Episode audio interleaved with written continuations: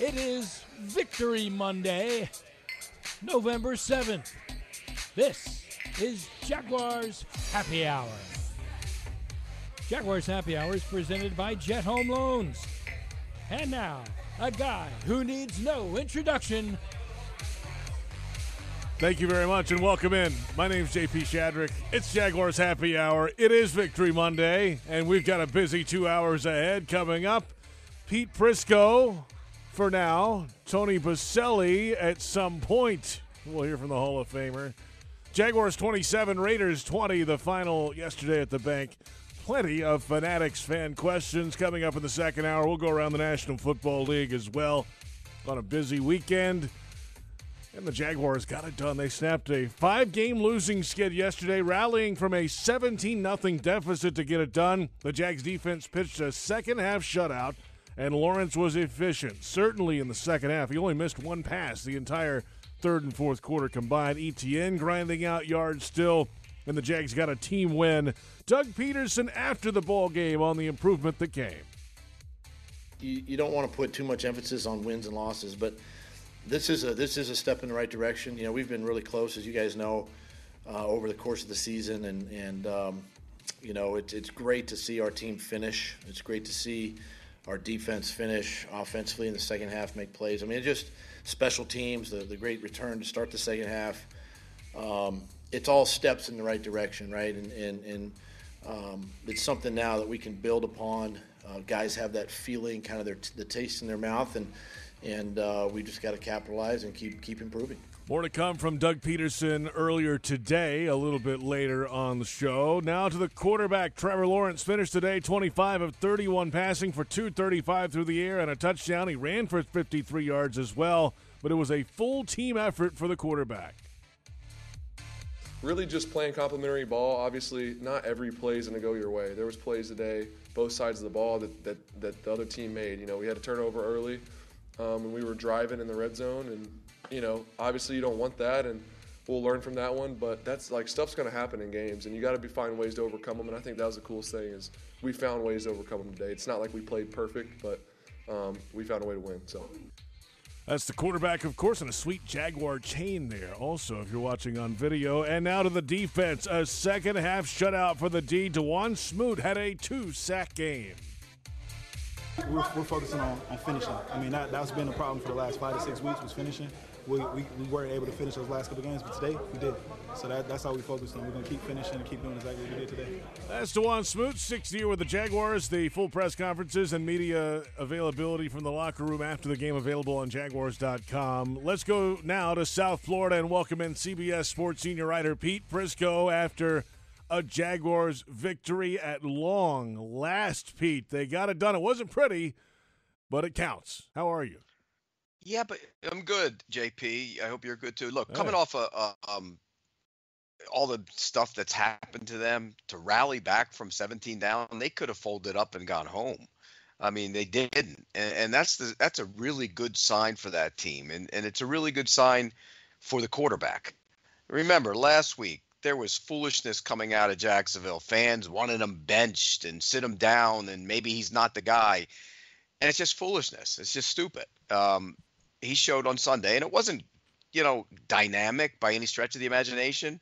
And I think you used the word efficient. It might have been a little bit better than efficient, but it was it was dark. There were some throws he made. Oh yeah. On Sunday, the one where he got pressured in the pocket uh, and and I think he hit Marvin Jones on the sideline. He had a guy just staring him down the gun barrel. That was a great throw. He made a great throw on the sideline to Christian Kirk. And what you saw, JP, was a quarterback who was throwing on time and in rhythm. And by that, I mean guys were coming out of their break and the ball was in the air already. You know that, that hasn't always been the case with him uh, this year, particularly when he was going through his little slump. But yesterday was fantastic for him. I, I, thought it was his best game, and he moved and he got, you know, he was able to run with his legs. Um, one one little bit of caution for him here on the one long run. Yeah. Quarterbacks in this league keep doing that, looking like they might go down, and they don't. They're going to get blasted. So they got to be careful with that. Yeah, And point. he's not the only one. I, I saw a bunch of them yesterday on Sunday where these quarterbacks they kind of and go to his if we can get his long run up on the thing that would be fun fun to see. But he looked like you know what I'm talking about. It looked like he was going to go down and slide, and guys are pulling up a little bit. Next thing you know, he kept going. I saw that about three or four times on Sunday, and guys are going to start taking those shots, and and Yeah. they're going to start getting hit. It's worth the yeah. I mean that that. There it is worked- right here, worked look. out. We're watching On it on Jaguars.com. He Right there, covered, he looks covered, like he let, yeah, yeah. he letting up. He's let, and they let up on him. he covered the ball up like he was going to dive forward a little bit, maybe leaning. Right. Uh, you know, hey, at some point he'll he'll take a lick and, and maybe not do that anymore. Um, you know, for me, Pete, at least early in the game, it was seventeen nothing. It's bleak in here, right? I mean, the fans are going nuts in, in this studio. It's just like, oh, well, here we go again.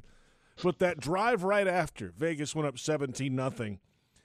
The Jags go down the field. They get 10 plays, 75 yards. They converted a couple third downs on that drive. There was a third and there was a second and 16 at one point, by the way. And um, Lawrence hit ETN for eight yards. And then the scramble for 16 to convert on third and eight kept it going. They got a third and one conversion to ETN up the middle. And then here we go with a touchdown.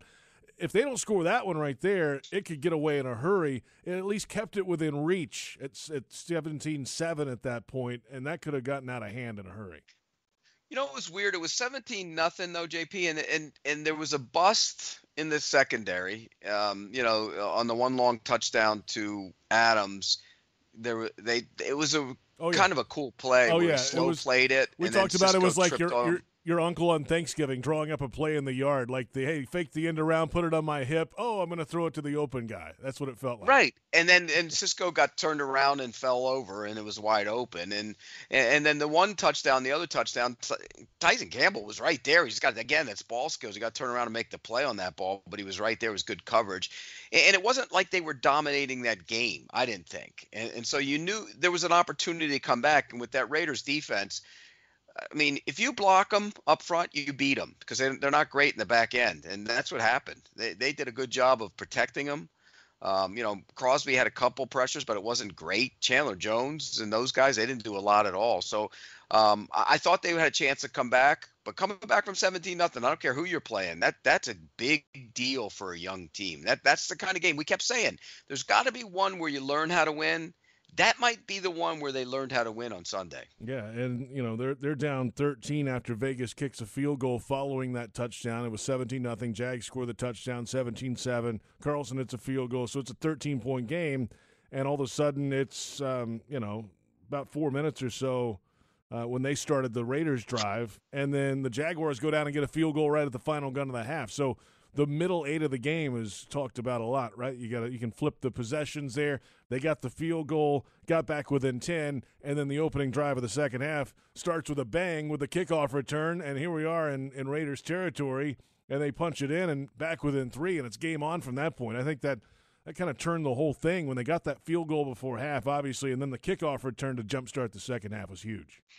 Yeah, and and again, um, you know, like you said, coming in and out of the out of the break is enormous. Uh, I mean, you get that field goal. If you don't get that field goal, you're down 13. But here, and then you come back out and you get you rip the kick, uh, and when you rip the kick, that gives life to a team that you know was down 10, and they probably went in the locker room and said, "Hey, look, we got to get a quick play, get some big plays."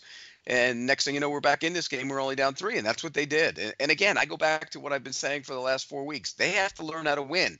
Those are the kind of things you do when you're learning how to win. You get back in it and flip the pressure back onto the other team. And the pressure from that point on went back to the Raiders. And once they cut it to three, it was back on the Raiders. Once they took the lead, it was back on the Raiders. So it stayed on the Raiders. So I, I think those are the kind of things that they weren't doing. And this time they held the lead. I mean, that's the other thing, JP. Yeah, that's I mean, they've had the lead, they just haven't held it. That's Pete Prisco. I'm JP Shadrick. Tony Boselli, the Hall of Famer, coming up shortly on Jaguars Happy Hour. And let's talk about that defense because that's been under the microscope, certainly late in the fourth quarter of the last few weeks, blowing those leads, giving up big plays at inopportune times, late in games, a touchdown in Indy, of course. The opening play of the game winning touchdown drive for Denver in London was a long pass on a first down play. uh, flip the field in that situation. They didn't have any of those this week, and and they made the sack when it mattered too. Dawuane Smoot had a nice day at the office, had two sacks in the game, including that third down on what could have been the the comeback drive for Vegas late. So they finally found some of those plays. Somebody make a play, right? I mean, that's what we've been asking the last month, and somebody finally made a play. Smoot was one of those guys yesterday. Yeah, he was, and he's a good football player. I mean, he's he's a good guy to have around, and he's a, he can rush from the inside. He's done a nice job in there, and that's where that sack came from the inside. He got one on the inside later in the game when he beat the he beat the right guard. Right here, you can see it when he gets him down. Yep. Um, it's a nice versatility to have. He's a good third down rusher, and he's the leading sack guy on the team. I mean, five, that's five a good thing and a bad thing, by the way. It's a good thing for Dawuane Smoot. It's a bad thing for Josh Allen and Travon Walker. They they they're not getting home, and you even saw that in the game on Sunday. There was there wasn't a great pass rush. He had time. He had plenty of time early in that game to do whatever he wanted to. And again, Travon Walker's a really good football player. Josh Allen, a really good football player. But right now, they're not great pass rushers, and, and that's part of the problem with that defense right now. So what do you do with those guys? Let them play still, right? They, well, I mean, I, I think with Travon Walker, he's just got to learn how to use his hands and, and, learn how to use his. I mean, the athletic ability is amazing. You saw the one play where he chased it down 30 yards down the field. I mean, that's just incredible. You don't see men that big being able to do that. But then you put on the tape, and I watched it, you know, this afternoon, and you see him running smack dab. And Tony says it all the time. He knows because he played the position smack dab into the center of the two numbers on Kolton Miller, time and time again all day, all day he did that.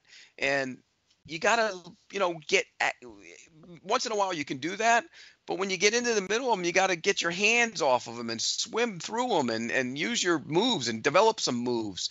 And he doesn't have them right now. And you know, they're going to come because he's too good an athletic player and he's too tough. He's a physical kid. They will come. He he will ultimately be a really good pass rusher.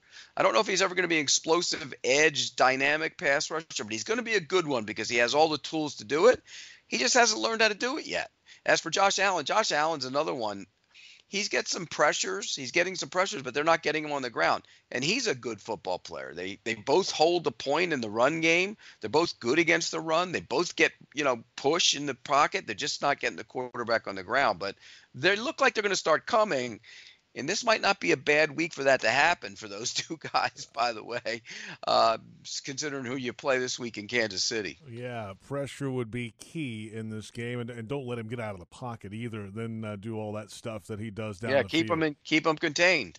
That that's part of the dif- difficulty of rushing him, which is why, and we saw that on Sunday night, is you got to get pressure inside and hope your outside guys can can hold him inside. There were times on Sunday night where they didn't do it I mean, he threw for 450 yards and got outside the pocket and ran for 60. You got to keep him in there, and if you keep him in there, then you have a chance to get some inside pressure. But uh, that's you know that's spinning it forward. But the whole season it's been that way. Those two guys have not got the quarterback on the ground enough. He threw it 68 times last night. Is yeah, that right. That's amazing. Yeah, yeah. It's like he's I mean, back at Texas Tech or something. That's unbelievable. It was incredible. Well, they were behind the whole game, right. and then uh, and then uh, you know that's who they are. They got to throw the ball around, and they found a way to win that game. And you know, but I'll tell you what, Tennessee, Jacksonville has the same type of tough, physical, big team that could bother him. You know, that up front. They don't. They're not dynamic pass rushers, but they're big, tough guys, and they can rush from the interior. So it'll be interesting to see what they do, but still not getting the quarterback on the ground enough, JP, for my oh, liking. I don't know. It feels like you're warming up to next week's game, is what it sounds like no. to me, Pete. Already sounds no. like you're. You know, I no. think that your glass is half full on this Monday. No. No, but imagine if they had won a few of those games though that oh. they blew those yeah. leads on. I mean, they would be Tony might have been right. They might have flexed that damn game. You, you know what's funny though? It is the A broadcast crew for CBS calling the game this week. Nance and Romo are on the game, Pete. How about but that? it didn't get flexed to Sunday night, like Tony no, said, so didn't. he can't take credit for that. No, Nance and Romo, they're going to do the game. So yeah, that I mean, it's good. For, it's good for Jacksonville. That's good exposure for them, you know, to be able to do that kind of game. And uh, hey, go win one. That the division's the division Right isn't there. over. Oh, far from it. Tennessee's what five and three now, and you start winning a couple games here or there, and hey, get to And you play them twice, and you play them twice. Go, go, go! Win some games. Sounds like if you, you- if sounds you like- go yeah. if you go to Kansas City and win and go to your bye week at you know with four victories, you'd be happy about that. Sounds like Pete's warming up, folks. I'm telling you, No. he's getting hot. He's getting hot No, on the. Jaguars. No, yes, he not. is. Yes, he is. Uh, you know who else is hot on the Jaguars? It's Tony Boselli. We're out to him. He's had a heck of a day. We'll uh, hear from the Hall of Famer coming up in just a little bit later. Of course, in the second hour, the Fanatics fan questions will go around the NFL. Plenty to get to. We are basking in the glow of a Jaguars victory over the Raiders, 27-20, the final score yesterday here at the bank. We'll return with more offensive talk and efficient offense yesterday, certainly in the second half in a rally. Down 17 nothing. The Jaguars fought back to win it 27 to 20. PRI Productions, the official event production company of the Jags, has everything you need to bring your next idea to life. Visit PRIProductions.com. It's Jaguars Happy Hour presented by Jet Home Loans on the Jaguars Digital Network. When Jaguars news breaks, you'll hear about it first on 1010XL, home of the Jacksonville Jaguars. Uh, some of the guys in the some of the Raiders guys are like, man, why you gotta get the ball out so fast? Like I, I've had to learn the hard way, you know. So I've I've learned my lessons. You know, that's still a lot more I'm gonna learn years to come and games to come. All those things. It's, it's, it's a growing experience, but. Um, I think just for my for my confidence, for the team's confidence, just for us to be able to bounce back as a whole, and and go and win this game, especially under the circumstances that we were in early. Um, I think it says a lot about um, yeah myself, but also just this whole team. We got a bunch of fighters and, and guys that aren't going to quit. And uh, same thing, like I told you guys, we started two and one and, and won those two games back to back, and we're playing great. It doesn't really matter what other people say. It's always about us, and that's what coach has been saying to us. And obviously, we've had some ups and downs this season, but it's a long season. Um, so you know, we're, we're just looking forward to being able to, you know, hopefully ride this momentum and, and use this juice this week. Obviously, we got a big game in Kansas City. Um, great challenge for us, so we'll, we'll enjoy it today, and we'll get back to work tomorrow. Back to work. That's the quarterback Trevor Lawrence, and welcome back. It's Jaguars Happy Hour, and for nine years, Dreamfinders Homes has been proud to call themselves the official home builder of the Jacksonville Jaguars. Visit DreamfindersHomes.com for all the available inventory, and go Jags. It's Jaguars Happy Hour. JP Shadrick, Pete Prisco, we're on 1010XL. AM, Jaguars.com, Jag social media, Twitter, Facebook, and YouTube, and also on Twitter at JP Shadrick, at Prisco CBS. We head to New Orleans, Louisiana. And that blur you saw driving through the states of Alabama and Mississippi today and Louisiana was the Hall of Fame left tackle Tony Boselli making his way to the Superdome for Monday Night Football. You've arrived in the Big Easy, Tony, in one piece. Good afternoon. What is up? Sorry I'm late, but it was uh, out of my control. A little with the uh, Atlanta airport got me all sideways. That happens. So Uh, wait, Mother so wait, Nature wins. Nice of you to show up, by the way. But what, what are you talking about? What what happened? To explain to me. So I, I got on my flight. We had the game yesterday. I'm doing the game in New Orleans tonight. So I got on my flight at 7 a.m. We leave the gate, and the uh, pilot comes over and says, uh, "We are ground. We are stuck on the ground here because there's fog in Atlanta. We're going to be here for an hour." And so we ended up taking off a half hour late instead of an hour. Landed, but then we sat on the runway in Atlanta for another 10, 15 minutes. So long story short, I missed my connection to uh, New Orleans, and there was every other flight until uh, 6 p.m. tonight was sold out. So I got a rental car and I drove from Atlanta to New Orleans, and I just arrived. How long did that take you?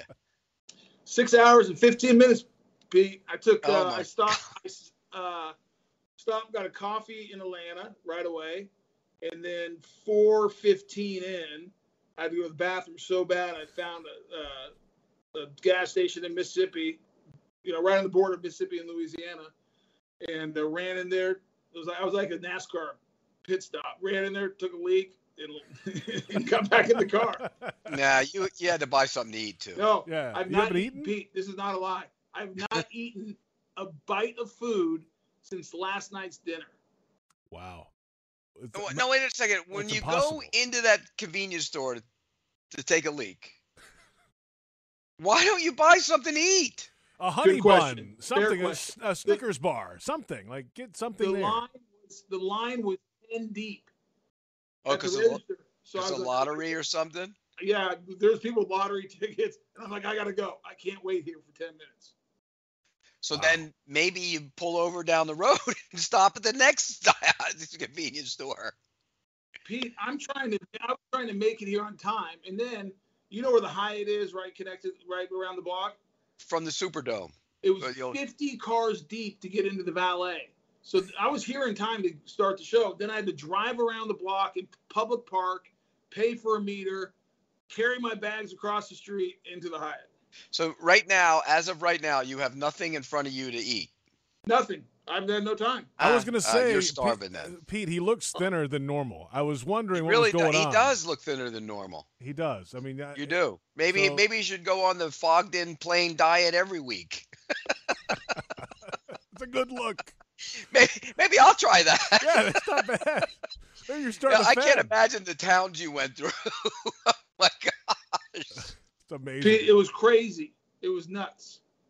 That's a that's a drive now from Atlanta to Montgomery to Mobile to through the, the Mississippi portion there and across the bridge and uh, yeah. See, here here's the thing. If you had the gold jacket in your luggage all the time, somebody might have flown you private into New Orleans. Right. Or how about this? Or if you're wearing it in the car and you get pulled over, hey, just show the crest, right? Hall of I'm Fame going guy. nine. I know I'm going 95, but I am a Hall of Famer. Yeah. Come on, Sir, Tony. excuse You me. got to get that. You got to use that thing to your advantage. Oh, I mean, Pete, what do you want me to do? I had no choice. Oh man. That's what it is. What so happens if you hadn't made the game? Like uh, for us, we could have dealt with not having you. The ratings would have gone up. But Huge. if you didn't make the game you were supposed to do for for Westwood One, what would they have done? Um, I didn't want. I didn't want to find out. good point.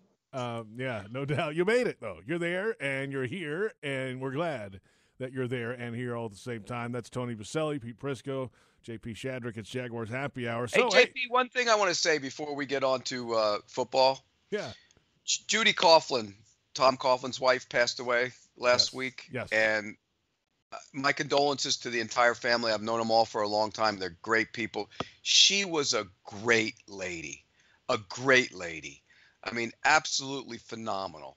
Um, and always treated me and my wife with the utmost respect. I mean, I, I used to see. It was funny when I first got married. I used to take my wife to the league meetings, and Tom and Judy would be there, and it was kind of like the same joke we told each other. Tom would always look at my wife and he'd say, "You must be some kind of saint to be with that guy," and I'd look at Tom and say, "She is a saint to be with you for sure." And I tell you what, she was she's a great lady, and my condolences go out to the to the entire Coughlin family. I've known them for a long time, and um, just you know, I know it's a tough time, but she was a great lady. Yeah, Pete, I, I would just echo that. I mean, um, I talked to Tom last week after Judy's passing, and they were our neighbors in uh, Marshland. Literally lived across the street from us, and uh, Judy is one of the finest people I've ever met. And the way she treated my wife um, when we were first married, and you know, pressures of football, and you know, me playing and she was uh, she was an amazing woman, and, and my wife loves her, and I love her, and and uh, the funny thing is, I remember, I told Tom the story uh, this past week. You know, I'd come home complaining about Tom, you know, and you know how miserable it was, and so on and so forth, and how mean he was, and and she would reprimand me, and how great they were as a family, and how great Tom and Judy were, and she didn't realize that she was getting the best part. She was getting Judy all the time. and I was getting Tom all the time. And uh, and and it was it's um it's been I know it's been tough on the whole family and tough on Tom and uh, and we lost a great great person in Judy Coughlin and uh, and it was it's a sad day when she passed away. Absolutely. Well said, guys. Uh, let's come back in a moment. We'll get back to football when we return and get into this offense. Trevor Lawrence. We'll get Tony's take on the game. Hey, what an idea. After he's arrived in New Orleans, the Jaguars win at 27 20 over the Raiders. And this is Jaguars Happy Hour, presented by Jet Home Loans on the Jaguars Digital Network. Jacksonville Sports Talk for Jacksonville sports fans. 1010XL, home of the Jacksonville Jaguars.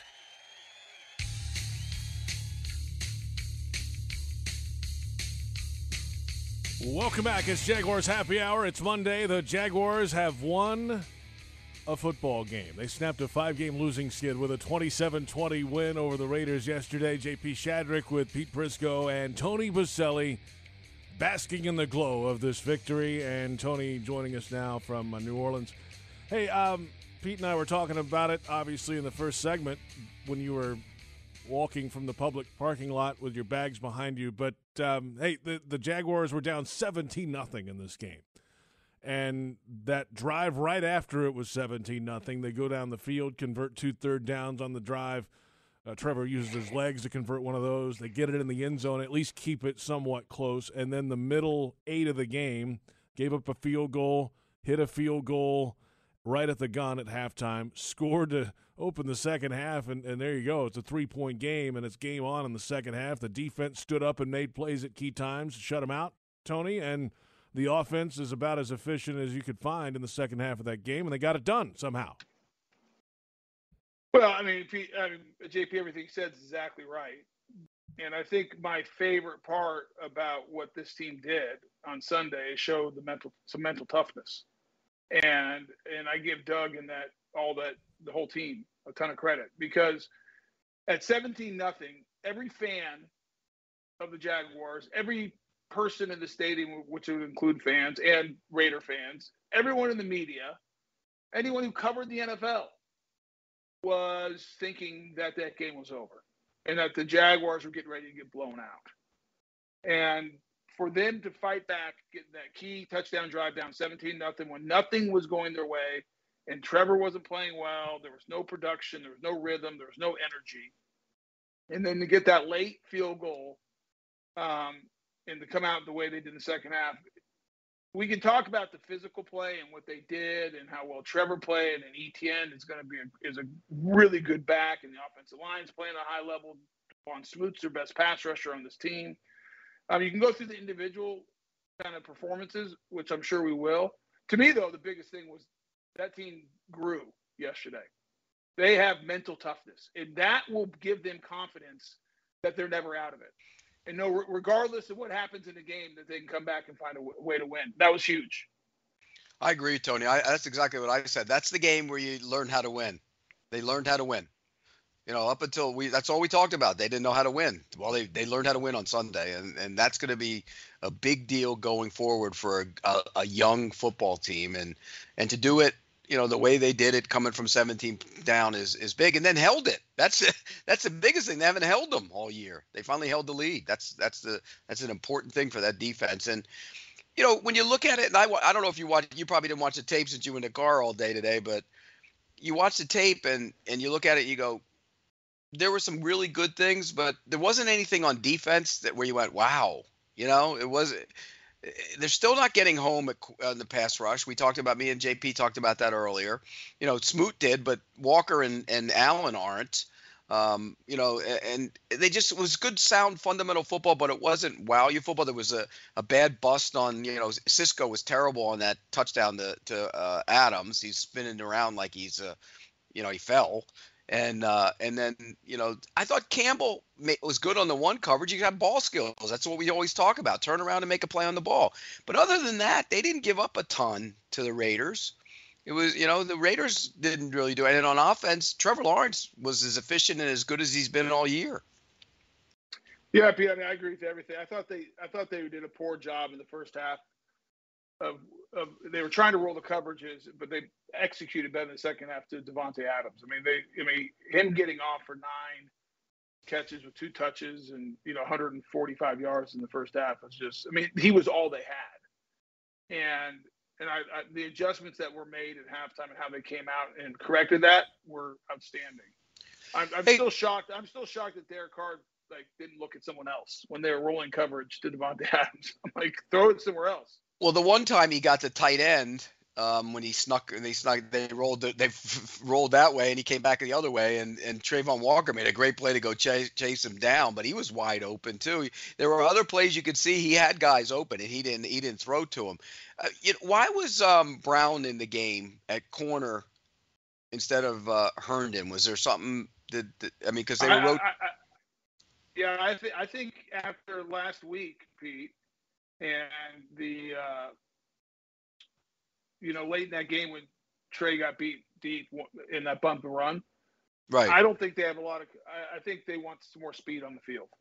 If I think for it'd be one thing if Tre was going to be your nickel, you probably could get away with that a little bit because he's physical and he's smart and he, he's a really sound football player. But he just does not have the speed to run outside if you want to play man. And Mike Caldwell wants to play man, and I think Montavious Brown, um, while inexperienced, unproven, can run better. And I think they're trying to get him some reps out there and see if he can help them. what'd you call him Montavious. If you if you No. weren't going Now there, he's I was over going to go there. go ahead Yeah. keep trying Yeah. I don't. know. I thought that's what his name was. I, literally, until I showed up, I, I didn't even know he was up. was out of Montaric. Montaric. Montaric Montaric. Oh, Montaric. Montaric. I apologize, Montaric. I, I had your name wrong. By the way, purpose. by the way this must be I a don't have link Pete, to I'm, the- a- Pete, I'm a little out of. I'm a little out of whack right now. No, but no, but I got look. This is this is a link to the NFL because here's why. I'll tell you why. You you you names in any human being in America, but I work with Rick Spielman. He was the former GM of the Vikings. He multiply your botches by five thousand, and, and that's what he does. It must be some something to do with being in the NFL. You just never get the name right. That guy, that guy, that guy, number forty-four. You know. right. Call it by number. Yeah. That's it. Well, I, I, I don't know if I botch him all the time, Pete. I, I know there was a guy last year. It was either last year or the year before as an offensive lineman who you literally said his name wrong 15 times in a row. I still can't say his name right. He, fi- he finally just called him. He finally just called him stiff instead of his Yeah, name. Yeah, yeah, exactly. that's what he is. Um, but uh, look, that, that I'm in agreement with Tony. They need to get his. He actually did some good things, Brown, yesterday. He did some good things in coverage. I mean, it's not great, but Yeah, I, I didn't watch. So I can't. Even, I don't really want to comment. I mean, I didn't watch the tape. To your point yet, But but, you was un- said something about not getting home on the pass rush, Pete. Dawuane Smoot get Dawuane Smoot gets home. from the inside though. That's what I get that. He is That- he's their best pass rusher. He needs to play more. At this at this point, it doesn't matter where it's coming from. Just get get it from somewhere, right? But but again, it, it- I'm talking about edge rush, knock the quarterback down rush, beat the tackle rush, and you're not seeing enough of that from from and, and Tony. I I still it was early in the season, and you made this assessment, and you're spot on. It hasn't changed. He run Travon Walker runs right smack dab into the middle of the numbers of the tackle every single time. Kolton Miller just stood there and let him come to him every time, every single time. And there's no get your hands off me, nothing. He just barrels right into him, right smack in the middle of the numbers every time. It's not to the edge of the numbers, it's not to this side of the numbers, right in the middle every time. He did it all day on Sunday. And it's a, and the kid's such a powerful kid that sometimes he pushes him back. If he just gets a move or two, he's going to be a really good pass rusher. Yeah, he, he shocks people. Even when he goes right down the middle, he he pushes them and squeezes the pocket. But you only can do that so many times. I mean, you get you know throughout the game, guys start sitting on it and everything else. You have to have something to change it up with, and he just doesn't at this point.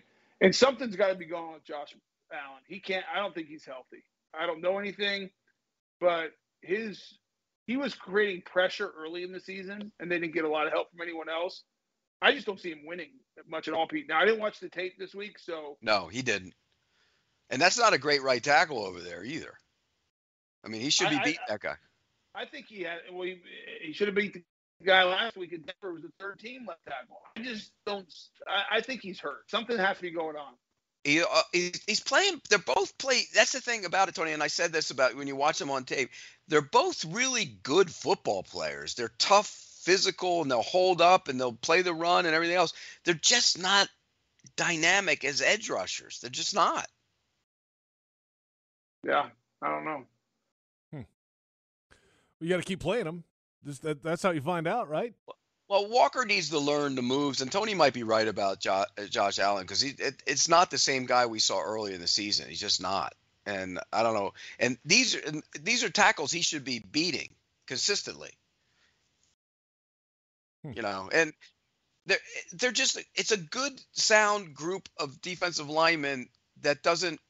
It, eh, we go back to the Jeffrey Simmons talk. Remember Jeffrey Simmons? They don't have that guy.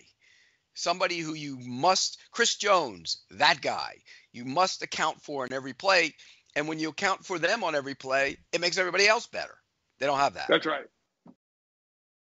Hey, let's come back in a moment. We'll take a look around the AFC South. And then coming up in the second hour, we will get to your questions, the Fanatics fan questions, and plenty of those after a Jaguars win. If you're looking for the MVP of the truck game, then look no further than Ford F 150. Loaded with impressive capability and designed to dominate work, play, and everything in between, this truck makes tough look easy. Your local Ford dealer, proud partner of the Jacksonville Jaguars. Back with more in a moment. It is Jaguars Happy Hour presented by Jet Home Loans on the Jaguars Digital Network. The station that the Jaguars listen to, 1010XL. Home of the Jacksonville Jaguars.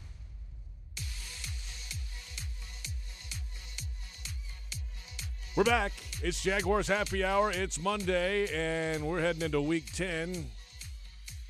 JP Shadrick, Pete Prisco, Tony Boselli. A look outside TIAA Bank Field if you're watching on Jaguars.com, Jaguars social media, Twitter, Facebook, YouTube. Yes, the time changed, but the sun is still out for now. It's not quite 5 o'clock yet. So a look at the Miller Electric Center under construction. The roof of the grandstand has uh, gone up now, the at least the bones of it, and the construction continues. It'll be open for business next summer. Jaguars will move in ahead of training camp 2023, and what a facility that should be. All right, so the uh, Jaguars coming off a win, of course. Let's go around the AFC South, shall we? And it was a busy weekend in the division, starting with the Texans on Thursday night. They lost to the Eagles 29 17. Davis Mills. Who's dinging is that? Is that Tony's phone? That sounds like Tony's dinging. What is going on down there? What are we doing? I got a lot going on, guys. I got a lot going on. I'm not going to lie to you. It's a lot going on right what, What is that, though? What is going on? It's my computer. I, I got my. Listen, I was supposed to be prepping all day for the game tonight, and I was in a car, so I couldn't. So I'm like trying to look at my screen. I got a lot going on. Be patient. Be patient. I mean, I'm trying to go through the AFC South here, Tony. I mean, what are we doing? This is this is important. Listen, listen. Okay, if we're gonna go through the AFC South, it has to start with Jeff Saturday, head coach of the Indianapolis Colts. That was coming Where up. Where did that come from? What happened there? I mean, well, I mean, it was inevitable that Frank Reich was getting fired yes, at some point. That. And you know, teams like to get on with the process. But where do you get Jeff Saturday out of the broadcast booth? Well, and I got I got to imagine if they're bringing out of the broadcast booth, that means Irsay is prom- promised him some long term role within the team. He's not going to quit ESPN unless ESPN give him a leave for three months to get through the season until they hire a new coach. He is a high school football coach somewhere, I think. Okay, that listen, Pete. I mean, he's got those credentials going for him. But Pete, you know, you know, I lean towards that. A lot more players could be head coaches. I agree. Than than people believe. Now, I don't think they can be coordinators because coordinator, head coaching and coordinating is two different things.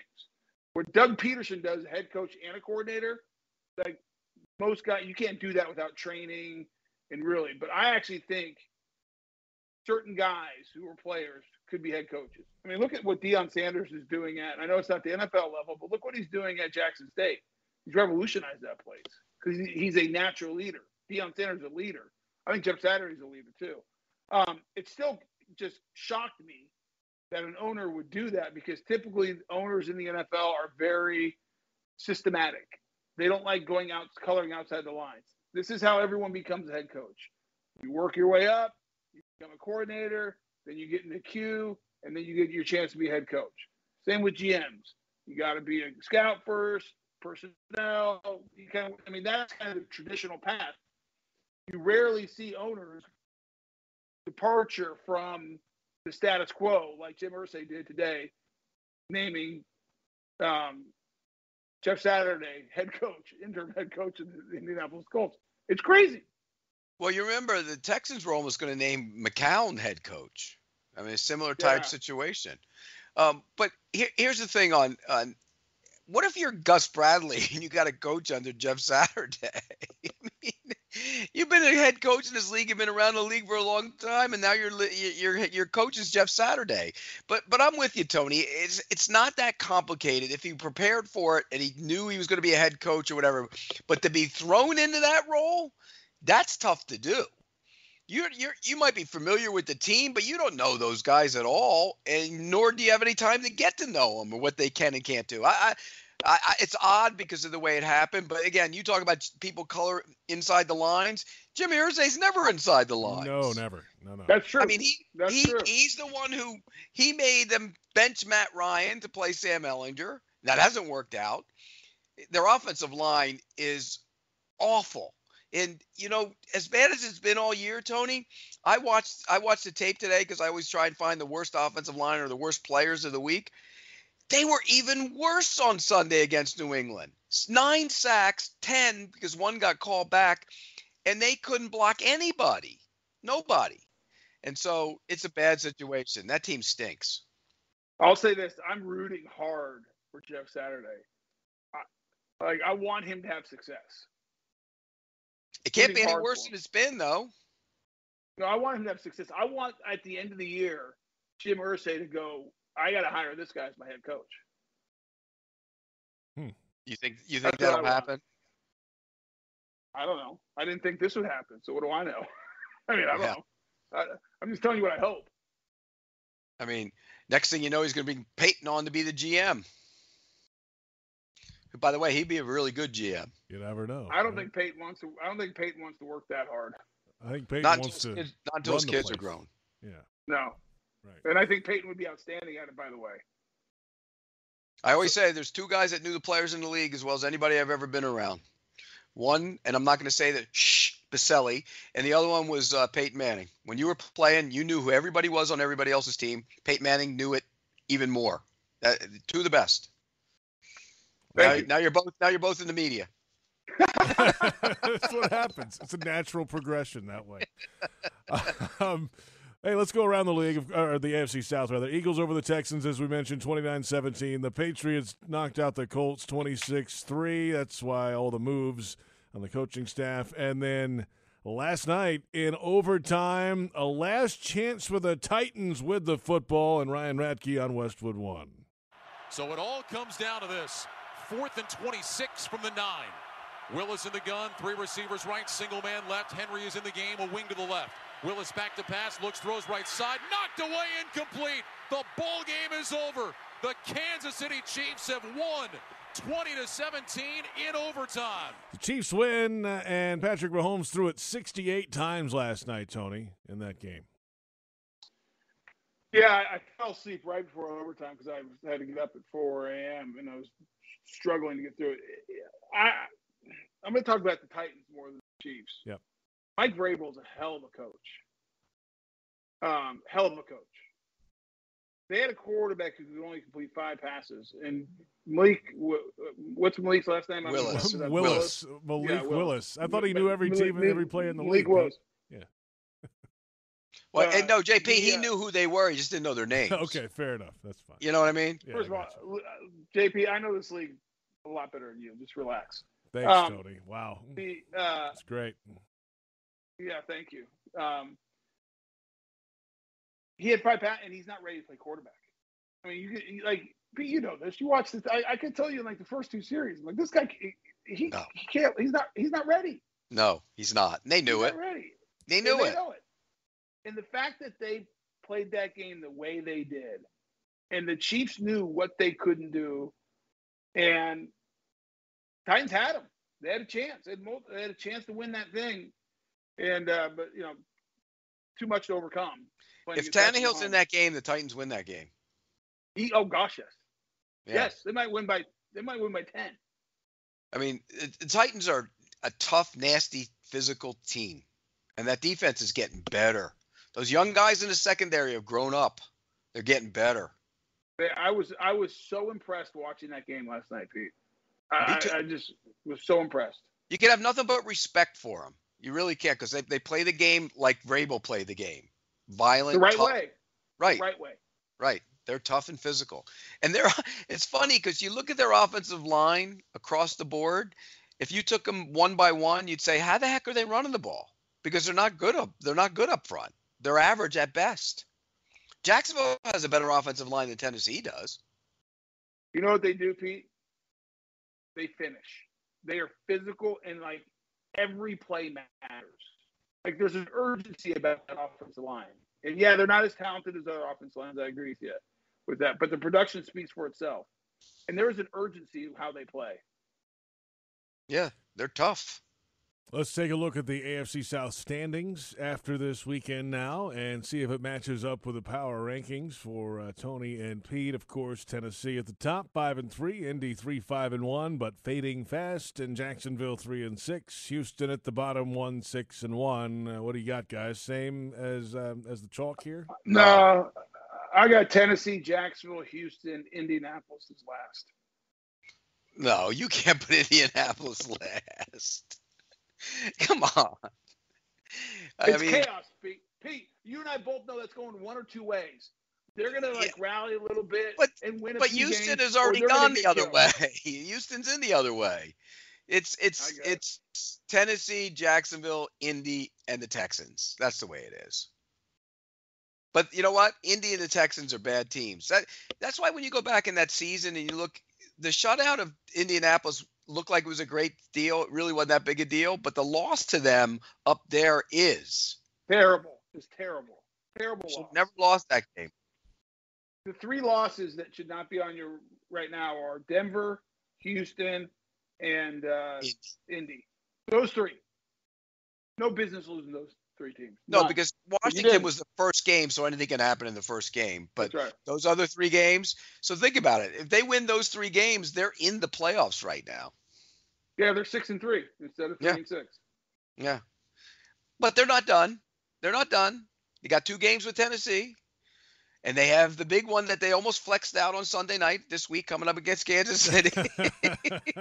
but you know what? JP made a good point though, Tony. It's Nance and Romo. Yeah. I told you it's close. It's close to a flex. That's not close to a flex. Okay. No, it's not. Yeah. But Pete, if it if it would have worked the way I said, it would have been flexed. Yeah, maybe. Hey, we'll come back and the second hour of Jaguars Happy Hour coming up. Your social media questions, plenty ahead, of course, from Tony and Pete after a Jaguars win. This is Jaguars Happy Hour on the Jaguars Digital Network.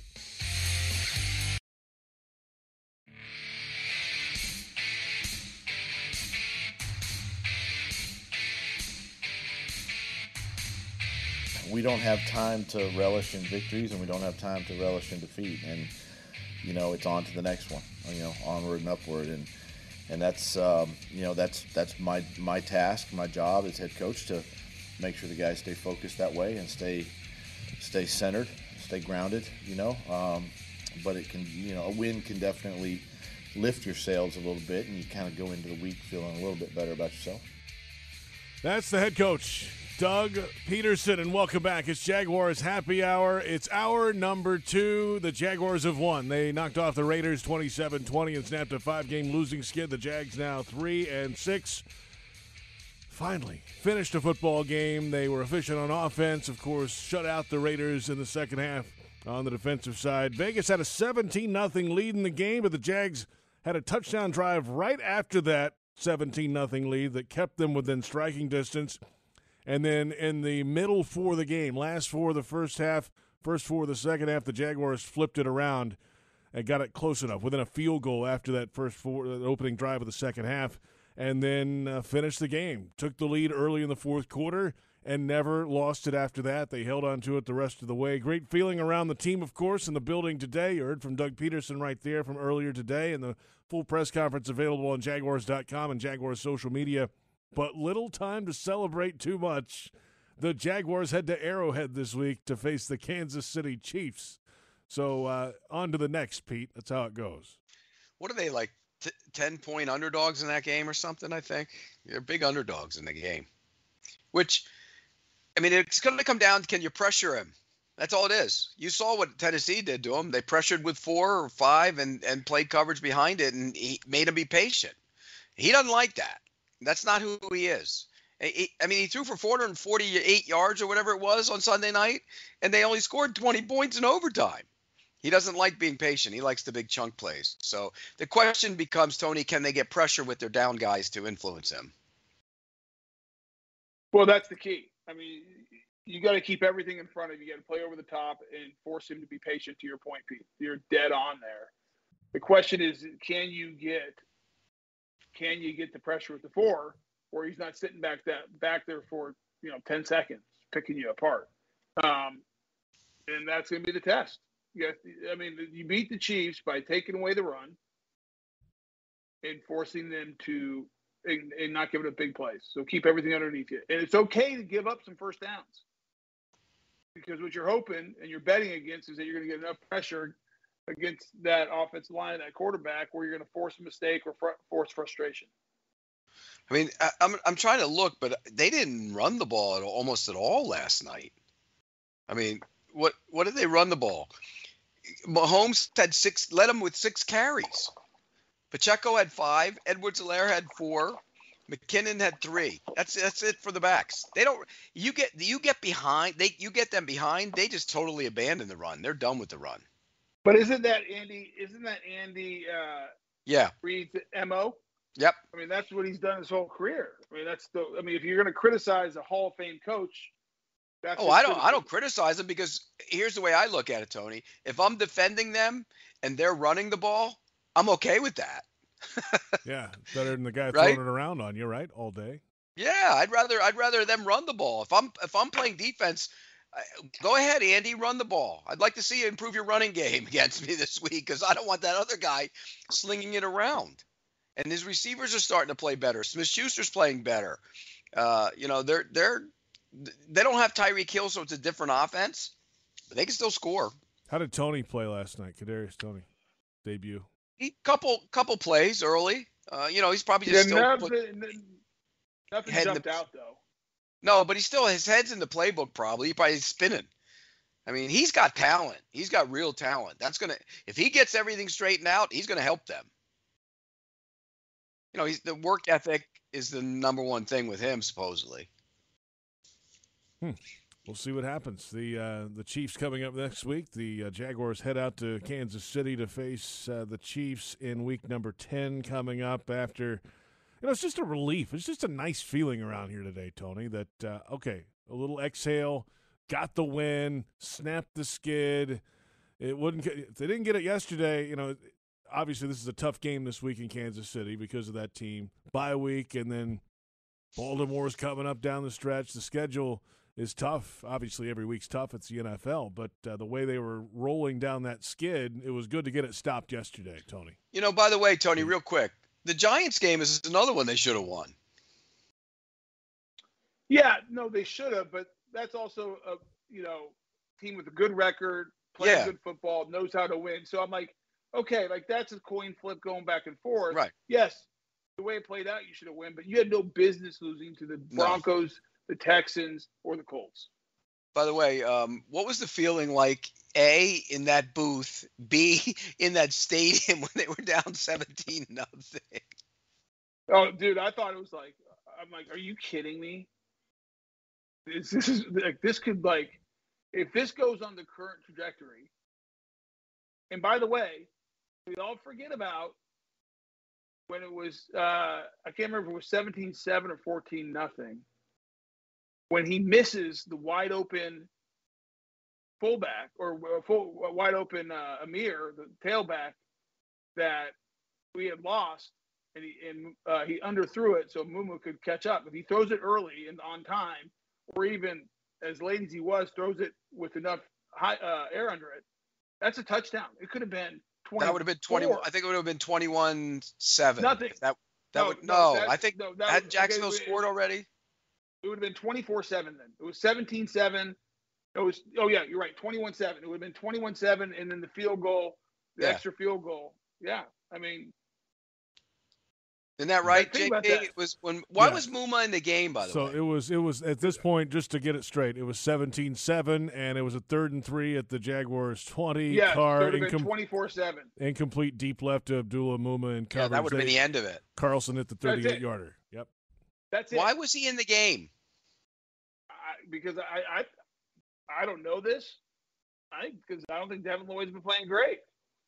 He's not been playing great, but you put him in for three plays. what, what does No, that he do? played he played more than no, that. I looked at his snap count. He had him for three or four plays or something. Oh, Muma. You sure about that? Hang on. Let's double J- check that. Let's JP, do a little please homework. Confirm that. That seems lo- wrong. Stand by. The I crack didn't look. research staff here will take a look real quick. And Muma in the game yesterday played five snaps out of 59 on defense, 8%. See, Wow. see, you better learn to watch the game closer. Yeah, I thought you knew I the watched league. it closely. Whatever. Look, he's getting all mad today. thought you knew he's the all league, bitter. Tony. thought you knew the league. Tony, just ask me. I, I I'll do your prep work for you for the Saints because I watched their tape last week. I can tell you all about their team. I, I already watched the tape. I'm just need some little nuggets. That's all I'm looking for now. Did the, the, before we move on, um, the the Saints look like when they played the Raiders, they had 13 guys on defense on the field, didn't they? It's unreal. Well, that the Raiders were all sick that week, weren't they? So they say. I mean, Listen, uh, let's talk about the Raiders just briefly. That's a team that's. You think uh, Mark Davis is going? Uh, where's Rich Bisaccia? yeah, Why right. did Rich? Why did Rich? Why did I get rid of Rich Bisaccia?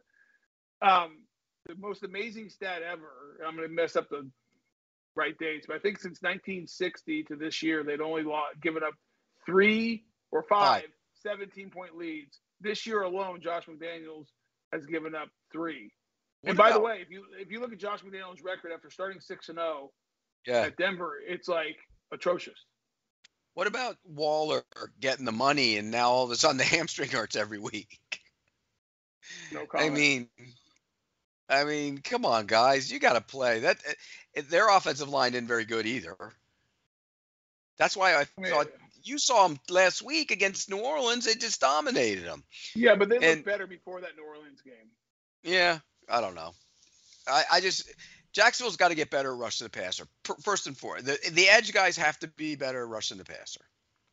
If, if you could pick any player right now, if you had the first overall pick, which we're not, I'm not doing draft talk, but would you go find the best pass rusher in the draft?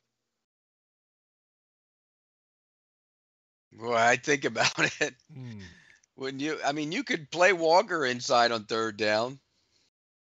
Well, I mean, Well, I mean, you, you, your decision at the end of the year is you either hope that Travon Walker, Josh Allen are going to develop, and this was an, just a learning year, or you got to go find a pass rusher. well, uh, but but again, you're not giving up on Travon Walker. Are you giving up No, on no. Josh Allen? Are you giving up on Josh Allen? That's the question. I'm not right now, but A- As his play right now, if it mandated you give him a long-term contract or you don't, would you give him one? right now I'd say I'm, you're going to play for the you're going to play on the in your fifth year. I'm like, I'll Right. wait. Right, I'm waiting. I'm not giving it to him now. I mean, now if he goes and gets eight sacks in the second half of the season, I, I'm going to give it to you. I mean, but but you got to sh- you got to get that quarterback on the ground. Well, I, and I- I also want to be clear. We don't know if there is an injury issue. If he has something. Well, if there is, they need to say it. I agree with you. I have no idea if there is or not, Pete. I'm just saying it does not look like the Josh Allen that, from the beginning of the year. If it, if there's not, that's even more concerning. I agree. Pete, uh, note the date of November 7th when Tony started talking about the draft. Just saying. No, it's not. I wasn't talking about the draft. I'm talking. Yeah, about, he did. You brought it up. I'm not. He no, it's not it the up. draft. I mean, I'll change it. Free. If you had, if you had an unlimited checkbook, or I'll say this way: Would you? Which they don't. Which, Right. which, uh, which position would you trade the, your your first rounder for next year? What veteran position would you trade for? You had to go get a guy. I'm saying what. I'd give up. I'd saying, give up my it- first round pick. I'd give up my first round pick and something else for Brian Burns. But that's my point. Is Pete? I'm asking you: Are you identifying as pass rushers the biggest weakness of this entire team right now. Yeah, probably. Edge, end game sack, go home guy is not there right now. He's not there. He's just not. Hmm. And you expected him to be there by now, did you not? When they drafted Travon Walker first overall, and you figured he'd make Josh Allen better because he'd pair him with him, you'd expect one of those two guys to emerge as that. They haven't yet. They're both good. Again, they're both good football players. It's just they're not. That's not what they are. And there Yeah, aren't. thought- and in yeah. fairness to him, though, Tony, there aren't a lot of those guys in the league either. So, but I thought Josh Allen would be a 12 to 15 sack guy this year, and Travon Walker would be six to eight. And what do they have right now? One, two between them, three.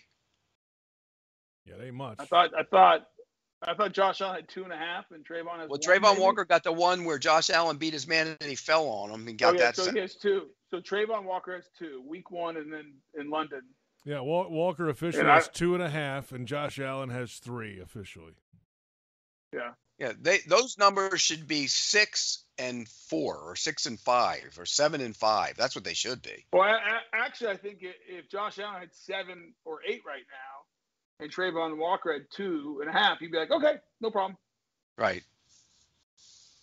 Let's take a time out. Hey, we're going to come back and keep it real. And we're going to discuss this pass rush a little bit more when we come back as well. Your Fanatics fan questions coming up a little later. Jaguars Game Day Radio is brought to you by Five Star Credit Union. Do good, bank better. It's Jaguars Happy Hour on the Jaguars Digital Network.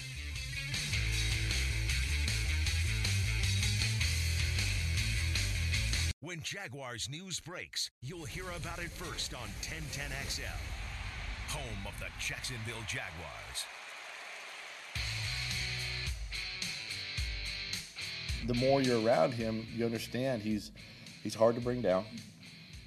Uh, he's kind of slithery, you know, through the through the hole when he finds it. Um, stays low, keeps his pads low, and and you know gets two to three to four extra yards. You know, so um, tough runner, hard runner, um, and and from that standpoint, you know, you would think that. I mean, it's a little bit surprising that he can do that, you know, but uh, powerful kid, uh, keeps his legs moving. Um, it's good to see. That's the head coach, Doug Pederson, earlier today. And welcome back. It's Jaguars Happy Hour. Jaguars win. They beat the Raiders 27 20 yesterday in week nine, and it's on to Kansas City to face the Chiefs next week. JP Shadrick, Tony Boselli, Pete Prisco. Jaguars Happy Hour continues in time now for Keeping It Real, presented by Woodbridge by Robert Mondavi. Open up a winner today. Real Ingredients, award winning wine by Robert Mondavi. And we'll stay on the running back conversation of Doug Pederson there. And the question or commentary today is Travis Etienne a top 10 running back in the league? And is it sustainable at this pace with him? I mean, if you just look at production, yes. If you look at his production in the last four weeks, he's one of the best running backs in all of football. It's undeniable. Um, is it sustainable? Time will tell. I mean, he had 28 carries yesterday, if I'm not mistaken. I'm not Yes. sure how many if he had any catches. Two. The week before, he had uh, so he had 30 touches last week. Uh, this past week, the week before, he had 24 rushes, I believe, and I think a handful of catches as well. Yep. So you're looking you're looking at over you know close to 60 touches in 2 weeks. I don't know I mean what I worry about there is his um his uh, can he keep it up? I mean, he's not the biggest man. I mean, you look at like like you look at Travis Etienne next to Fred Taylor, and Fred Taylor looks like a guy who can just take a beating and keep going, and Travis Etienne does not. With that said, I also didn't think Travis Etienne could run between the tackles with power and break tackles, which he does. The dude is tough, and the dude is stronger and more powerful than he looks. We know he has explosive speed. I think just the big question is the wear and tear. Can he, you know, not many guys are built to have 30 touches a week, Pete. No, that's a lot of touches, and, and particularly in today's NFL, it's really a lot of touches. Um, you know, back in the day, it wasn't, but it is now. Uh, I, but I don't worry about him between the tackles at all anymore. And, No, I I think don't Doug either. Pederson made a good point too. There's certain runners that you don't get square hits on all the time. You know, it's certain like Derrick Henry's a big back, but you get square hits on him because that's the way he runs. He runs through you. him though. No, but hurt him. but uh, no, not at all. But this guy, you don't get like Emmitt Smith. You never got square hits on him. You know, because they're they're elusiveness in the hole. But I think he takes more big hits than he needs to at his size. He still run. He runs a little upright at times for me, Pete. Yeah, he does. He does, and sometimes he he tries to turn little runs into like, uh, like for example, they had a uh, they were in field goal range, and he tried to bounce one and nearly lost about four yards. You remember that play? And he somehow he escaped, and he ended up turning it into like a one yard run or something on the right side of the field. You got to You can sometimes you just got to take what's there and take it. You can't turn everything into a home run but he's he's become a really good runner. He runs weird. His feet are weird when he runs. You ever notice that? They go sideways or something. It's a it's a weird running style. It's not it it doesn't have the gracefulness of like a Fred Taylor or something. It's just it, but he's he's a good runner and he's he's hard to hit. He's hard to get square hits on. He's a really good football player. I did not think he'd be this good, Pete. I thought he'd be a situational uh, running back in this league. Tough matchups. You put in the slot. You motion him out. You give him, you know, ten carries a game on, you know, toss cracks and different looks. Um, I did not see him as an every down back, and he is. Credit to him. He is a hell of a player. You know, I didn't either. I mean, I did when uh, I'll put it. I'm gonna be. Let me be honest, because I like the airback. That's what I like. I like like Kamara and those kind of guys. So in college, when I watched him, I said he's gonna be like that. Then I saw him at a pro day workout down here. They had like a combine, and he was standing there. Fred was there that day, and Fred was standing close to him. And I looked at the two of them. I said, "There's no way. There's no way." And I think the year off actually helped him get his body ready to play in the NFL. You see the difference. He's thicker, he's bigger, he's stronger. I don't think he would have had that last year. And so, uh, from that standpoint, that might have helped him somewhat. But he's a good runner. Yes, he's one of the best 10 backs in the league right now. All right, there you have it. Keeping it real, presented by Woodbridge by Robert Mondavi. Open up a winner today. Real ingredients, award winning wine by Robert Mondavi. We'll return with the Fanatics fan questions. Busy day on Twitter after a Jaguars win over the Raiders 27 20 the final. The Jags are now 3 and 6. They snapped a five game losing skid, and it's Jaguars happy hour on the Jaguars Digital Network. Jacksonville Sports Talk for Jacksonville sports fans. 1010XL, home of the Jacksonville Jaguars.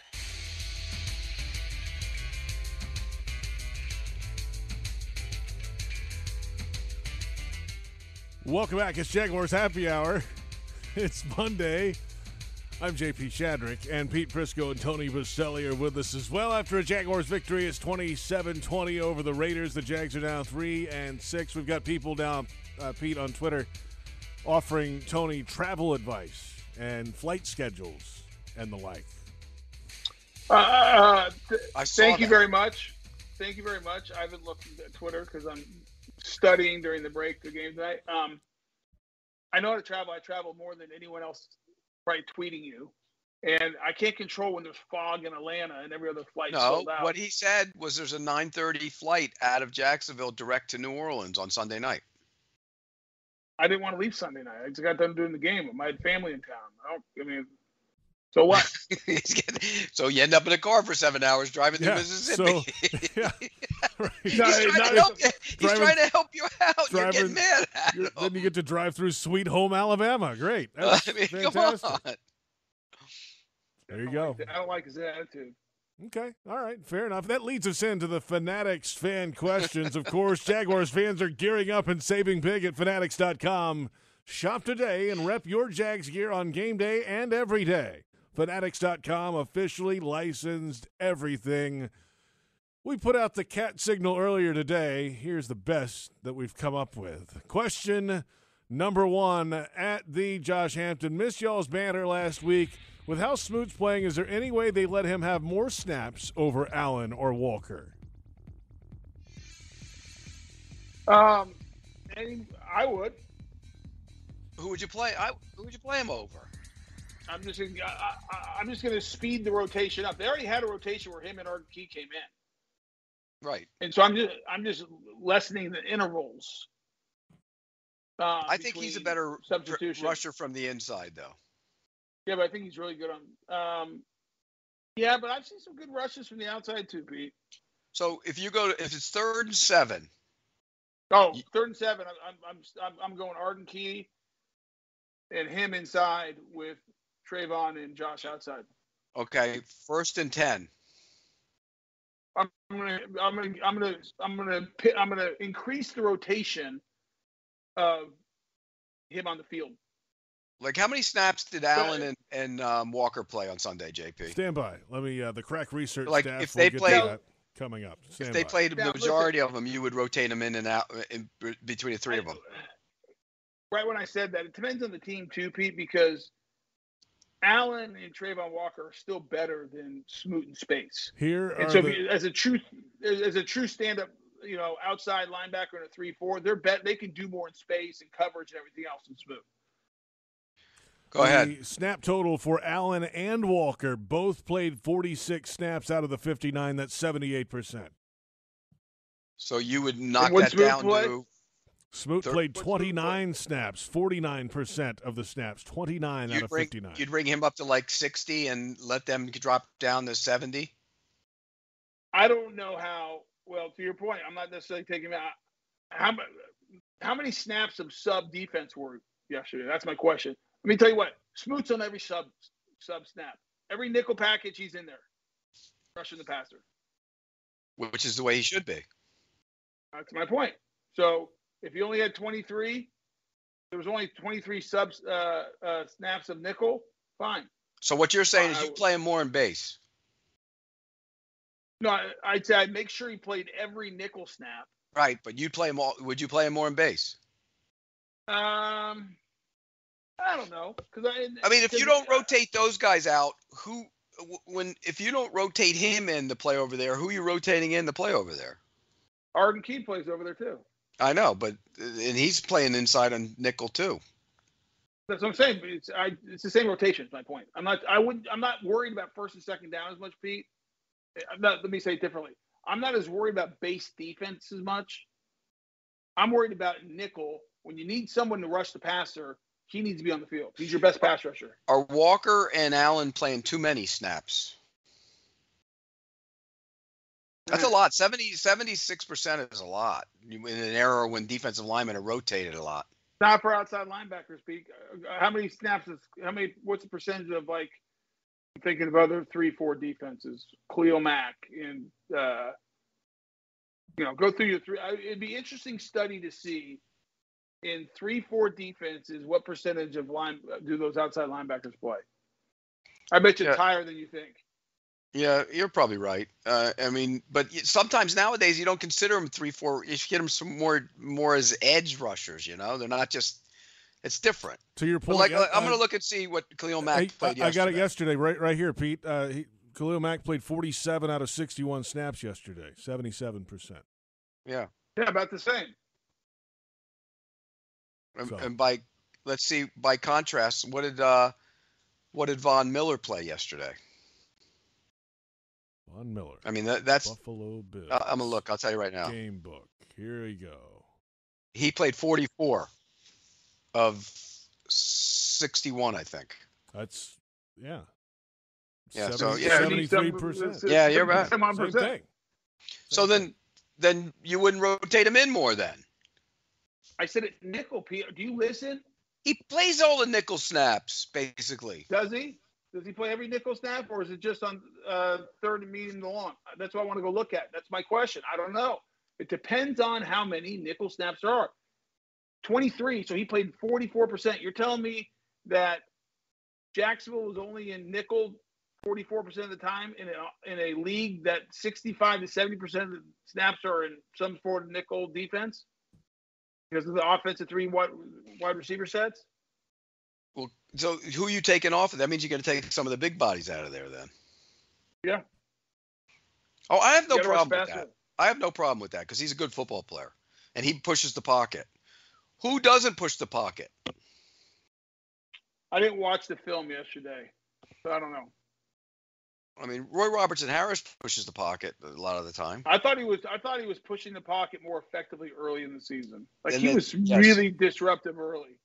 Yes, I would agree with you. Our next social media question, Fanatics fan question, HF audiophile. Tony, are you locking the game against Kansas City after yesterday's performance? No. It's pretty easy, JP. Uh, negative. Pete, No, are you're you not. locking I the think- game? I think it's going to be a close game, I do too. but I have a hard time picking Jags over the Chiefs right now. They got to take the same mentality that the Titans took. Go smack them in the mouth, or you're not winning. Well, and this team's tough enough to do that, Pete. I mean, they got some tough dudes up front now. Um, yeah, uh, it'll be really interesting. Now, here's the difference, though: the Jags' offense will score against this Chiefs defense. They will. How Well, I mean, if if the Titans had a passer, they would have scored on them too. I That's, think. that, that, that's It's- my point, Pete. when you my play that defense, it's really simple. If you block Chris Jones, you're gonna you're gonna have success against them. Agreed. I think th- I think they will have a good plan for it. Them. Um, I think Doug Pederson. I've said it for 15 times on the show. I think he's one of the best play callers and play designers in the NFL. Except And when I he think- runs the reverse pitch to JaMycal Hasty. Okay. Um, I saw that play. I'm like, what is he doing again with this? Play football. uh, I think I think they're gonna score. I think they're gonna score points. All I right. think Doug. I think Doug Pederson's offense is fantastic. He has guys open. They know how to sit down in areas. They're usually getting open a lot of the time because he, the design is good. But there are certain times where it's maddening. The play calls are maddening. Run the damn ball, would you? Right up the middle, go. What do you got to pitch it you- to Hasty? I think you're just being negative. No, I'm not. You agree with me. I can tell by the look on your face. I can guarantee you when he ran that that jet sweep pitch to Hasty in that booth, you and Lageman probably looked at each other and shook your head, and you just won't say it. I say it. Actually, on that one, Pete, I'll be honest with you. No, that I was okay with that. It was a poorly executed play. I threw it behind him because I don't think point. he knew how fast he was. Like if that's executed, I think it's probably a first down. It's. I watched it today. It's close. It would have been close. But I'm okay with that play. It was very poorly executed, though. I will say that he uses the whole field, the width That's of the what I like about him. Yeah. He puts his guys in space and gives them his Yeah. athletes a chance to make plays. I love that. But you got to admit, there's been four, five, six, seven decisions when you look at them and you go during the course of the season. Pete, you watch a lot of football. Tell me a game. Tell okay, tell me a play caller in this league that if you watched for nine games, there wouldn't be three to five plays. You're like, ah, I don't like that. What are you doing? Yeah, you're right. I hate them all. Come on. I mean, so he's played. He's they've played nine games on average. Let's just call it easy for easy math. Six hundred. I mean, sixty plays a game. That's five hundred and forty plays that he's called, and you don't like like three or four. Well, Key situation plays a lot of them. That's why. Oh, stop it! Stop it! Yeah. Pete, If stop hey, it. and you know what? If you sat across from Doug and said the same exact thing to him, he'd agree with me that those play calls weren't good. I don't know about that. Why? You can never say you were wrong. I know. I know guys like that. Or you- He's yeah, sitting like over you. there. Look at Yeah. look in the mirror. Have you That's in the mirror you. lately? I can say when No, I'm wrong. you. You. never say when you're wrong. You never admitted you're wrong. Oh, I admit I'm wrong. I thought Christian Ponder would be good. There, I'm wrong. Oh, that's, that's, that's years ago. That's easy to say. He's been unbeaten ever since, Tony, apparently. That's funny how that works. Uh, next question Social media. Yes, what a day. At Suffering Jag Fan is the most impressive thing this season the play of the O line. It feels like they are a top five to 10 unit. Well, somebody said on this show at the beginning of the year that this would be a top ten offensive line. I might have Is it a top that. ten offense? Is it a top ten offensive line? Go look at the rushing numbers and look at the sacks. Tell You wanna what you g- think, Pete? You want to get in some grades from from the offensive line for the week? Ah, Pro Football Hold on. Focus. Listen, we can do that. Go where are they ranked in giving up sacks, JP? I will find it real quick. Well, in the meantime, if you're watching on Jaguars.com, there are the uh, defensive rankings, of course. The uh, Jaguars are a uh, very you know middle of the pack group, but really good against the run. Top 10. Uh, oh, that's offense. We're going to defense. Here they are. They're top 10 against the run, seventh in the NFL, middle of the pack overall. And uh, we'll get to the uh, sack totals. Yeah, they're not giving up many sacks, Tony. I'll give you that. It is not uh, at all. Well, the ball gets out fast, too. Okay, hold on. How many sacks are they giving up? Hang on. I got to find it. What are they? What are they in the league? I got to find it. Hang on. I'll find it. in And, and what are they in rushing offense? Rushing offense is top 10, right? Okay, top 10 rushing offense. Mm-hmm. How many mm-hmm. sacks? The Jaguars so far this year have allowed a total of 16 sacks. That is the thir- fourth best total, uh, lead, lowest total in the league. Okay, they're top five in protecting the quarterback and top 10 in rushing the, uh, rushing the football. I would say they're a top 10 offensive line piece. They're in the conversation for sure. Okay, let me go through the grades. How do you think? Who was the highest graded one? You didn't watch the tape, but just take a guess. Yeah. Um, I thought Cam Robinson played well. Outstanding. He's number one. Number one offensive lineman, by and it's pretty pretty significant. Number two, Scherff. Okay. Number three, um, Shatley. They thought Fortner struggled. I don't know why. And the lowest grade of all, and it's not even close. It's his lowest grade of the season was Jawaan Taylor. Well, the best player, Buck, one of the best pass rushers in football too. And I, after watching the tape, I didn't think he was that bad. I didn't either. And it's not like they helped him a ton. They helped him at times, but he, there was a lot of one-on-ones that he was against Maxx Crosby, and I thought he held his own. You know, I will say this: Fortner is getting better one thing he still doesn't do, he doesn't hold those blocks long enough. He'll make you a good, finish, Pete. He'll make a good block, Tony, and somehow, some way, his guy will come off and make the play. Like, you know, it's just he. If all he has to do, if he holds it, it's a great block. He just he doesn't hold them long enough. That that's what you talk about the Titans. They hold them. It's called finishing. We talk about it in every offensive line room. Every offensive line coach talks about it. Every offensive lineman should have it stamped on their foreheads.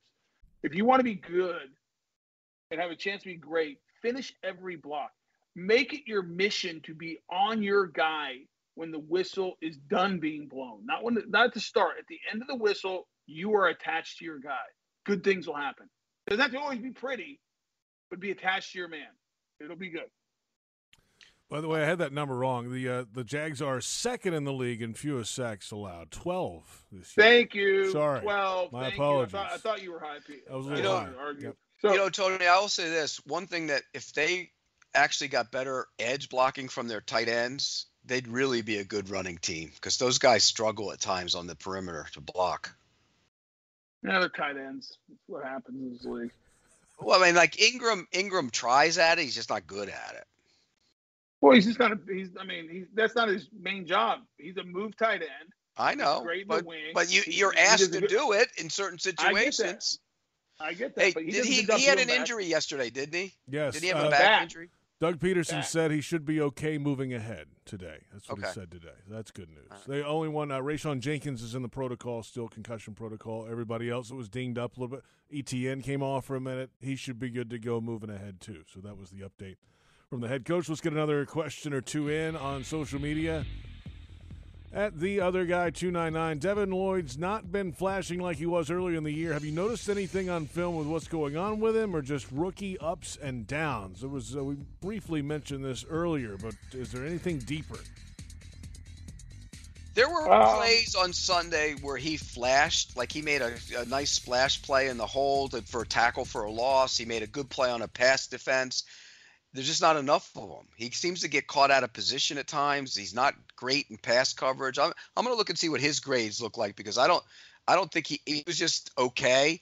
And if I look at their defensive grades from Sunday, he's um, he's one of the lowest rated guys. And they they his tackling they had him as the low.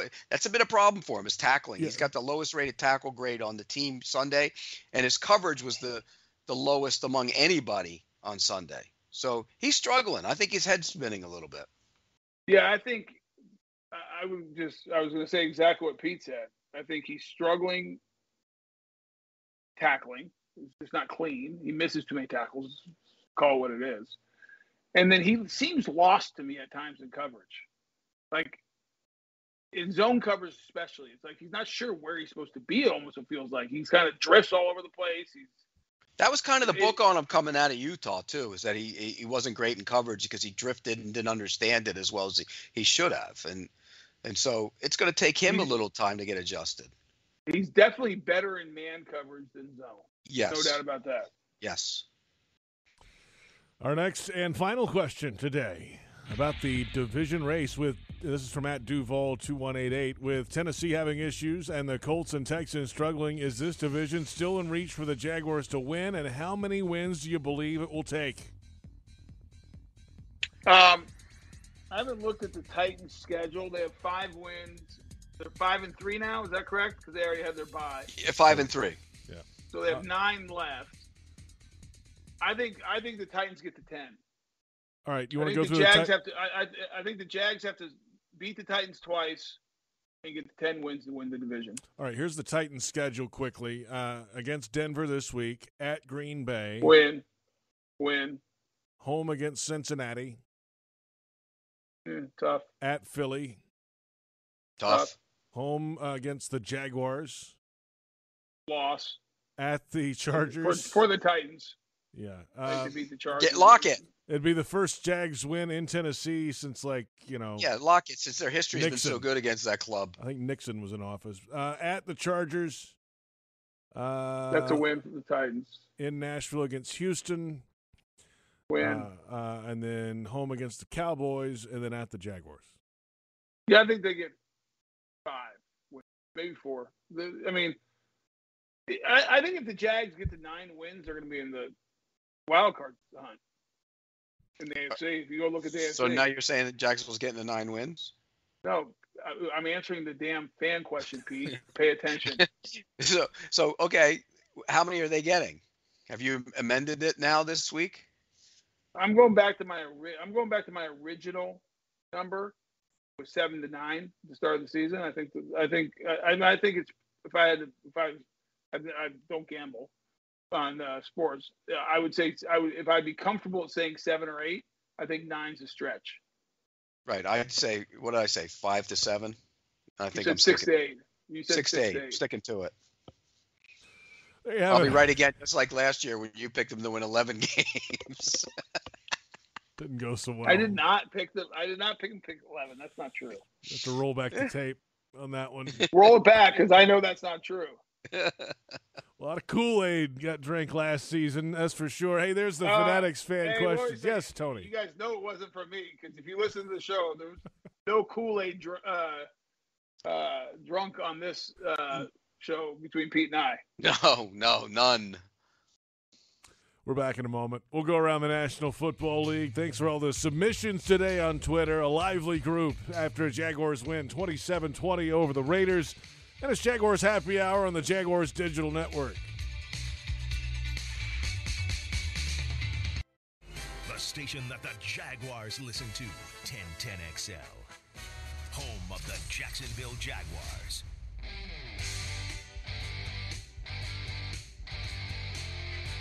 We're back. It's Jaguars Happy Hour. It is Monday, and the Jaguars are celebrating a victory over the Las Vegas Raiders 27 20. JP Shadrick, Pete Prisco, Tony Boselli.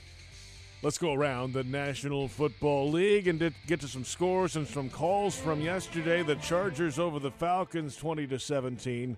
The Dolphins beat the Bears 35 32, but Pete, Justin Fields running all over the place. It's the highest rush yardage total for a quarterback since at least 1940. Is that right? I mean, that's ridiculous. Yes, and he's getting better and better and better, by the way. And somebody asked me, one of the guys at my office asked me, who's the best quarterback in that draft class right now?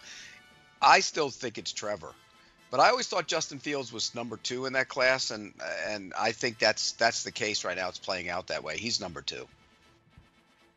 I always thought he was really tough. Like the the way he played near the end at Ohio State, he was taking a bunch of hits and like battling with that team and fighting them through. And I just like the way he was he was tough on that field for the. You know what Buckeyes. though? All that running around, you, you do gotta you gotta cut it down a little bit though. I mean, come on. Right. Yeah, it, it, it hasn't hurt Lamar Jackson, Pete. Not yet. I mean, it's still when he you don't get faster as you get older, though. You know, eventually you got to start playing the position in, in, the pocket, or is he just, or do these guys that just run around are they done once they can't run like they like they can now? That's a, that that'll be interesting. That's a good question. I mean, look at look at Cam Newton. He he went from MVP to out of the league quicker than at a position where you usually play 15 years. It was like uh, after like eight year he, uh, year eight he was done. Yeah, it's um, it wears on you. I'll be curious to see the little guys how they handle it too. The Bengals over the Panthers 42-21 and then Aaron Rodgers and the Packers, though the Packers quarterback threw 3 interceptions but the Packers still had the ball with a chance. It comes down to the final play in the Lions defense. Fourth and 10 Packers trailing the Lions by 6 from the Lions 17. Rodgers is going to work out of the gun. This building is alive. Clock's at zero again. That's a th- Rodgers back. He's got it. Looking, looking. Pressure. Throws it up for grabs in the end zone. Incomplete. Incomplete.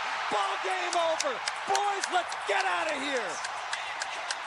Four-game losing streak over, and man, did this team need that. That is Dan Miller on WXYT FM 97.1 The Ticket and the Detroit Lions radio network. And boy, what's up with Aaron Rodgers? I mean, he he threw three interceptions and he didn't look good at all. They were on him. He can blame the receivers and the offensive line and everything else. Those were on him. The Packers stink. Like I said yesterday on one of our shows, I have my shovel out. I'm digging a hole. I'm ready to throw them in. They're done. They're finished. They're you know their next three games: Dallas, Tennessee, at Philly. Goodbye. They're done. Yeah, they might not win one of those and and they're look how far behind they are in the division right now. Mm. I mean, they're they're done in the division. It's over. We move. They lost, by the way. One other thing, they lost Rashan Gary for the season. Romeo Doubs went down with is in a boot, left the building. Aaron Jones left the boot, left the building in a boot. They're done. Yeah, it's going to get ugly there. AFC East. Maybe the, they maybe they maybe they should have taken the two first rounders they could have gotten for him. Wow. Uh, Bills and the Jets in New Jersey, and the Bills had the football late down by three. The Jets lead by three, fourth and 21. As Allen drops back to throw at his own five yard line, scrambling to his left, buying time, looking downfield, heaves a bomb for Davis. Sauce Gardner's there, it's knocked away. Sauce Gardner in position on Gabe Davis knocks it away, and the Jets are going to take a knee and win it here at MetLife Stadium. Keeping receipts, Bob Wischusen on the 98.7 ESPN Jets radio network. Every time I think of where the Jets are right now, I think about they hired Urban Meyer over Robert Saleh.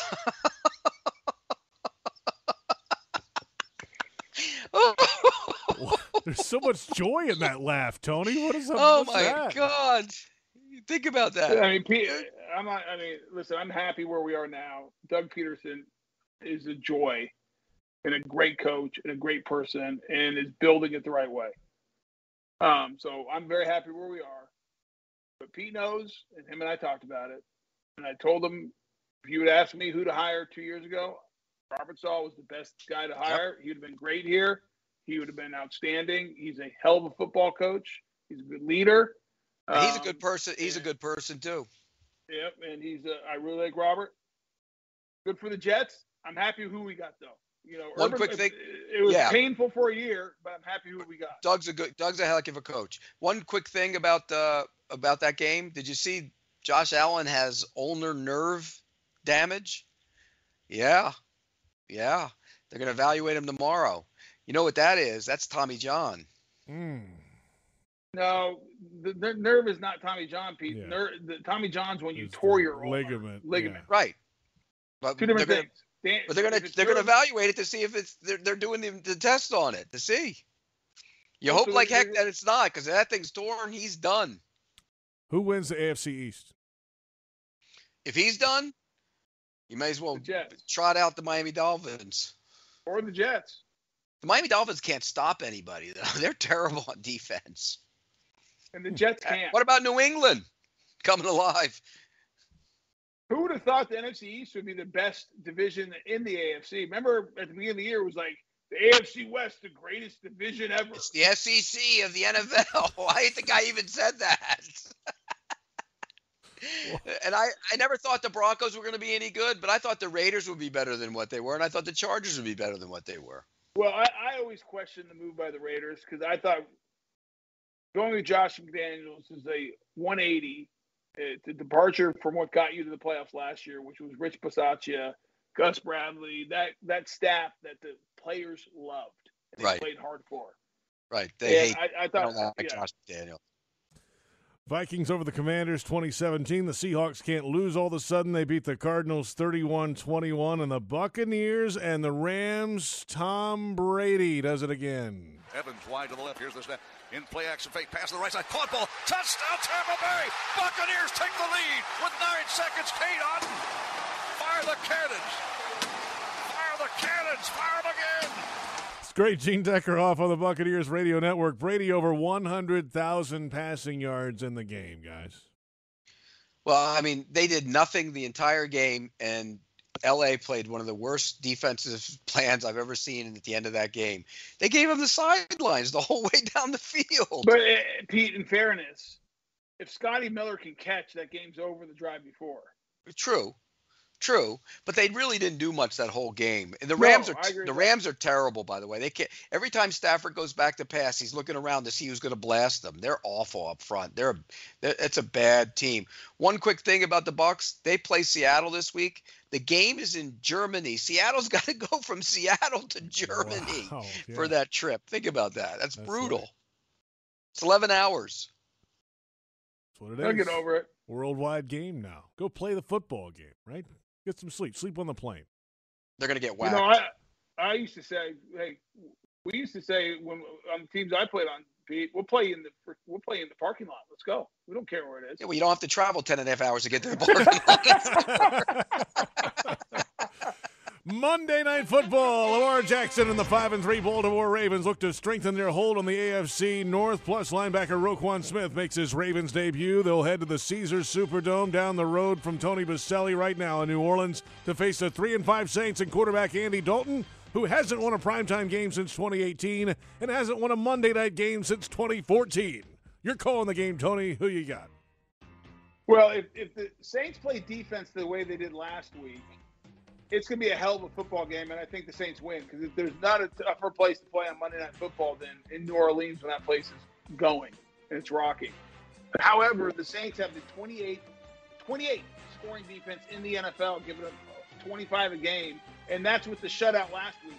They've been atrocious defensively. Maybe they found something last week, but if they're if they play to form the way they did the first half of the season, I think the Ravens beat them by two touchdowns. Saints win the game. That defense Oh. you saw last week is a defense I expected to see all year long. They're getting guys back. Some of those young corners are starting to play really good football. Taylor, the kid from Tennessee, is playing well. Pete Werner was outstanding last week, and they're getting pressure. I think they'll have a great plan and stop, uh, slow down Lamar Jackson. I think the Saints win the game. Pete, if you're right and they play defense that way, I'm with you. I think Saints will win. All right, guys. Have a great call, Tony. We'll talk to you. That's Tony Boselli. That's Pete Prisco. I'm JP Shadrick, Joe Fortunato, Brent Reber, our entire crew. Thank you for listening. It's Jaguars Happy Hour on the Jaguars Digital Network.